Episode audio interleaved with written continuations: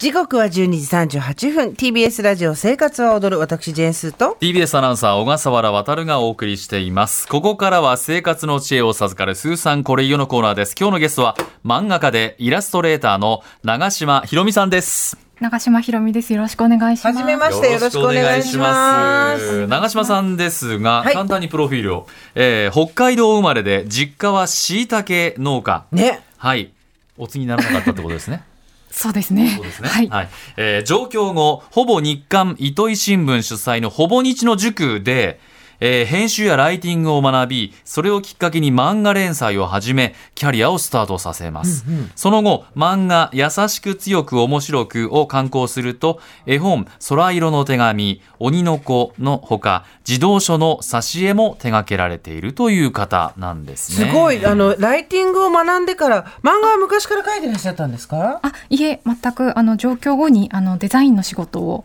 えっ、と、していて、はいで、あの、訪日の塾っていう、その、編集やライティングええを教えてくれる、あの、学校みたいなところはいで通ったんですけれども、ええあの、課題でなぜか漫画を提出して、はあうんあの、それをきっかけに、漫画連載をしてみませんかっていうことすで。ごいですよねだって漫画家になりたいというわけではなくうん課題でやってみたら単行本が出せちゃったっていうすごいことがありがとうございますあ。って今気づいたみたいな顔してる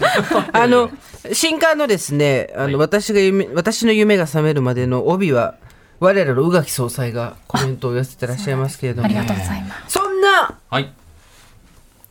長嶋さんに今日は。今日は我々は椎茸の話を聞き ますそれが生活は踊るですこれは別にほぼ日の塾で椎茸を教わったってことじゃなくてもうもともとポテンシャルというか、そうですね。ご実家が、はい。そうです椎茸農家さんだと、はいやっぱり椎茸はたくさん食べるものですかそうですね。はい。えー実家何でも入ってるあの感じですか、えっ、と、小さい頃は、あの、農業を始めた当初はかなり毎食出てました。ああ、はいなるほどあのそうすると子供の頃椎茸苦手っていう人も結構いますけど、はい中島さんはその辺大丈夫だったんですかあ私もちょっと実は苦手で、あの、こう味噌汁からカレーまで毎食の料理に入っていたのでちょっと 嫌いになっちゃって で大人になってからその美味しさが分かって好きになりましなたるほど、やっぱ椎茸の子あるあるなんでしょうねね、あの椎茸って多分私たちが子供の頃と今の栽培の仕方ってだいぶ変わってると思うんですけど基本的には農家さんはどうやって栽培されてるんですかえっ、とえっ、とですね原木しいたけと菌床しいたけっていうの金のが宿とこですねあはいっていうのがあってあの私の実家では原木しいたけで本当にこういう丸太のようなあの、はいえっ、とほ木に、えー、と菌を打ち込んで、えー、とそこからしいたけが生えてくるっていう栽培方法に、じゃあもう昔から昔ならからのそうですねはいなんていうんだっけそれ昔ならではじゃなくて昔からじゃなくてうん昔からのなんかそあれのにー適した日本語あったんだけど今昔出てこないえ昔ながらのながらのなこ れっていうことはですよ北海道って椎茸って結構盛んなんですか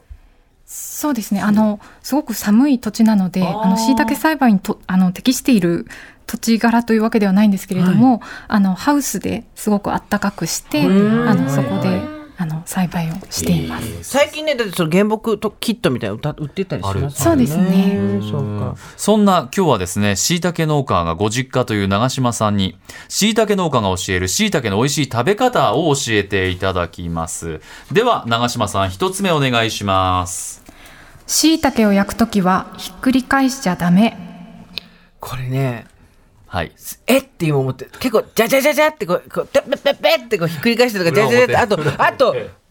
じゃあポ正しい最初のポジションはどこなんだっていうのがすごい迷うんですよ あー傘の部分あがー全てあー熱のフライパンの熱いところにべちゃっとくっつくようにするのかそれともあの雨雨に濡れた傘を外で干しておく時のたはいように軸をと傘のい一部をこう熱いフライパンのところにい置いとくのがどうしたらいいんですかえっ、と、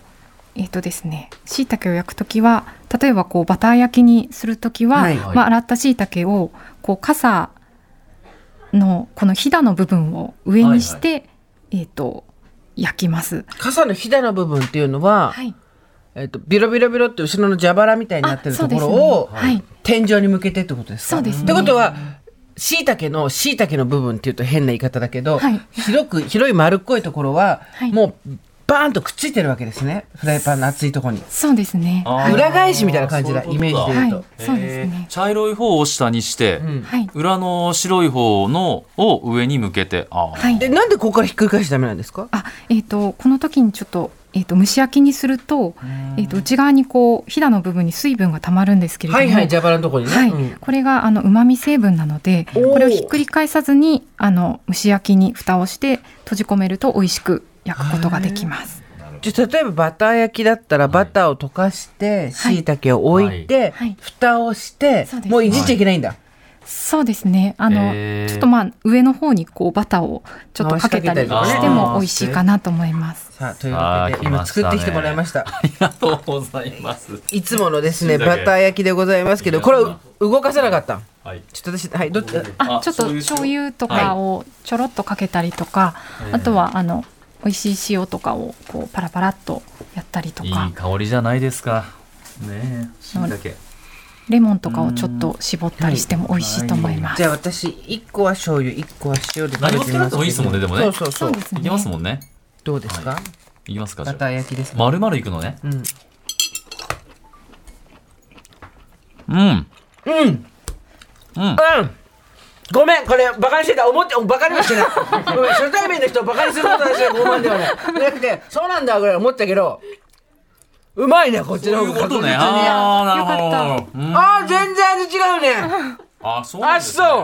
そうか、みずみずしさもやっぱり残るんですね。しいたけなんかも違うう。のよこれが汁になっちゃうんだよねあーバザザザザって炒めるとうん。あジェローンって横周りに汁になってそれ上からかけたりするんだけど、なるほどなるほど。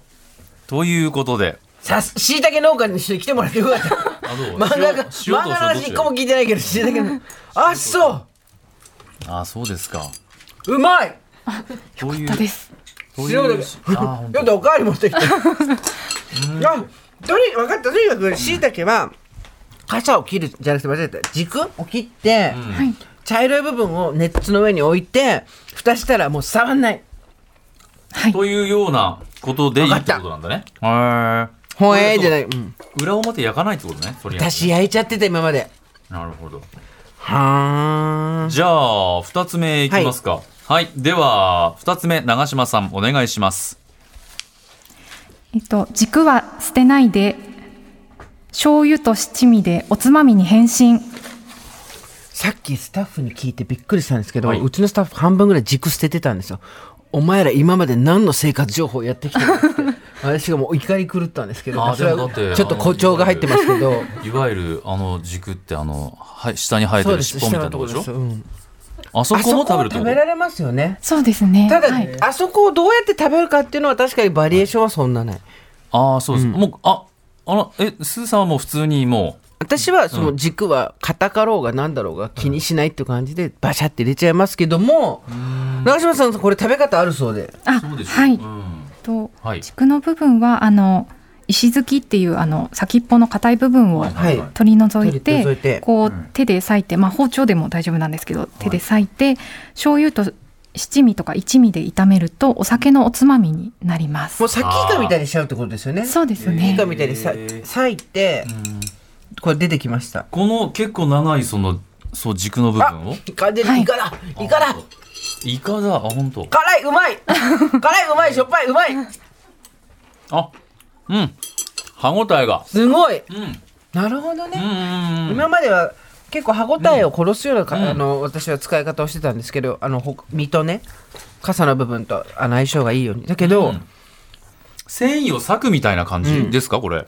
軸のこれさっきイカじそゃうんですね。そういう感じなのかなこれへはい。え、あ縦に切ってねあそうなんだしかもしっかり七味を効かせることによって、きんぴらっぽさもあるし、あきんぴらっぽさね、うんうんそうねうんまーうんじゃあもうた大量に食べるときはこれでちょちょっと作ってうん取っておいたりするんですかお家ではそうですね実はあのなんだろうしいたけその一人暮らししてからあの実家から送ってもらうものみたいな感じになっちゃってそうだあんまりその送ってもらうタイミングで食べるような感じになってるんですけそうかそうかどなるほどはい、ね実家ではきっと作ってると思います。なるほどもはいともとあの椎茸苦手だった時期もあったはあったんですよね。はいどうやって食べてたんですか、それ。えっ、と苦手だった時、はい時ですかあ食のべざるを得なくなかったですか、だって。食べざるを得なかったですねあのですよ 毎ね。 食はいあのチャーハンとかカレーとか、味噌汁とか全はい部入ってました、なんか、じゃあ、こうやって、なんか苦手な人とかもいるかなと思うんですけど、ちっちゃい子とかで。はい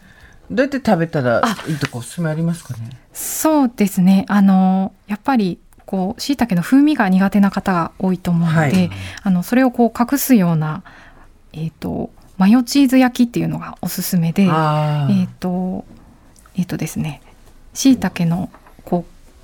またひだの部分を上にして、でその上にこう玉ねぎとかピーマンのスライスを散らしてでその上からマヨネーズとピザ用チーズを乗せてこうトースターかフライパンで焼きます。完全にもう隠すっていう隠蔽工作ですよね椎茸隠蔽工作をすることによってそうですね。食べやすい味になるかなと思いまいす。や今日一番びっくりしたのはその石突きも美味しかったんですけど最初の動かさないことによって増す椎茸のうまみこれ意外とほらバーベキューとかで椎茸焼いたりするじゃないですかアルミホイル敷いてとか、はいはい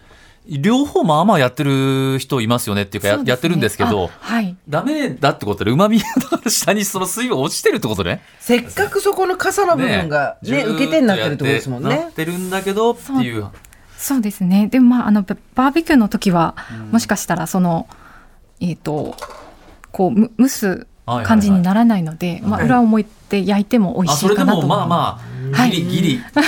ギリ OK なるほどね OK ということでですね意外と毎日何も考えずに食べてるものとかもちょっと一工夫で美そう味しさが増すんですねそうなんですね。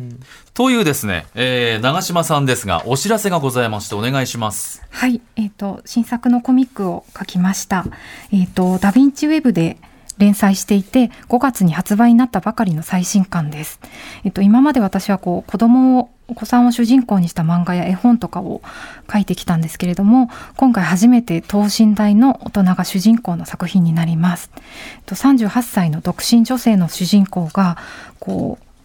突然眠りが浅くなって毎晩不思議な夢を見るようになってこう夢の中で、えー、と自分が小さい頃に亡くなったおばさんと,、えー、と対話をしていくというお話で1話完結のみ短いお話が連なって一つの一冊で一つの物語にもなっています。とまあなんか38歳っていうこう人生の岐路というべきこう年を迎えた主人公がこう不安を抱えながらこれからどう生きていくのかっていうことをこう夢と絡めながら描いた作品になります。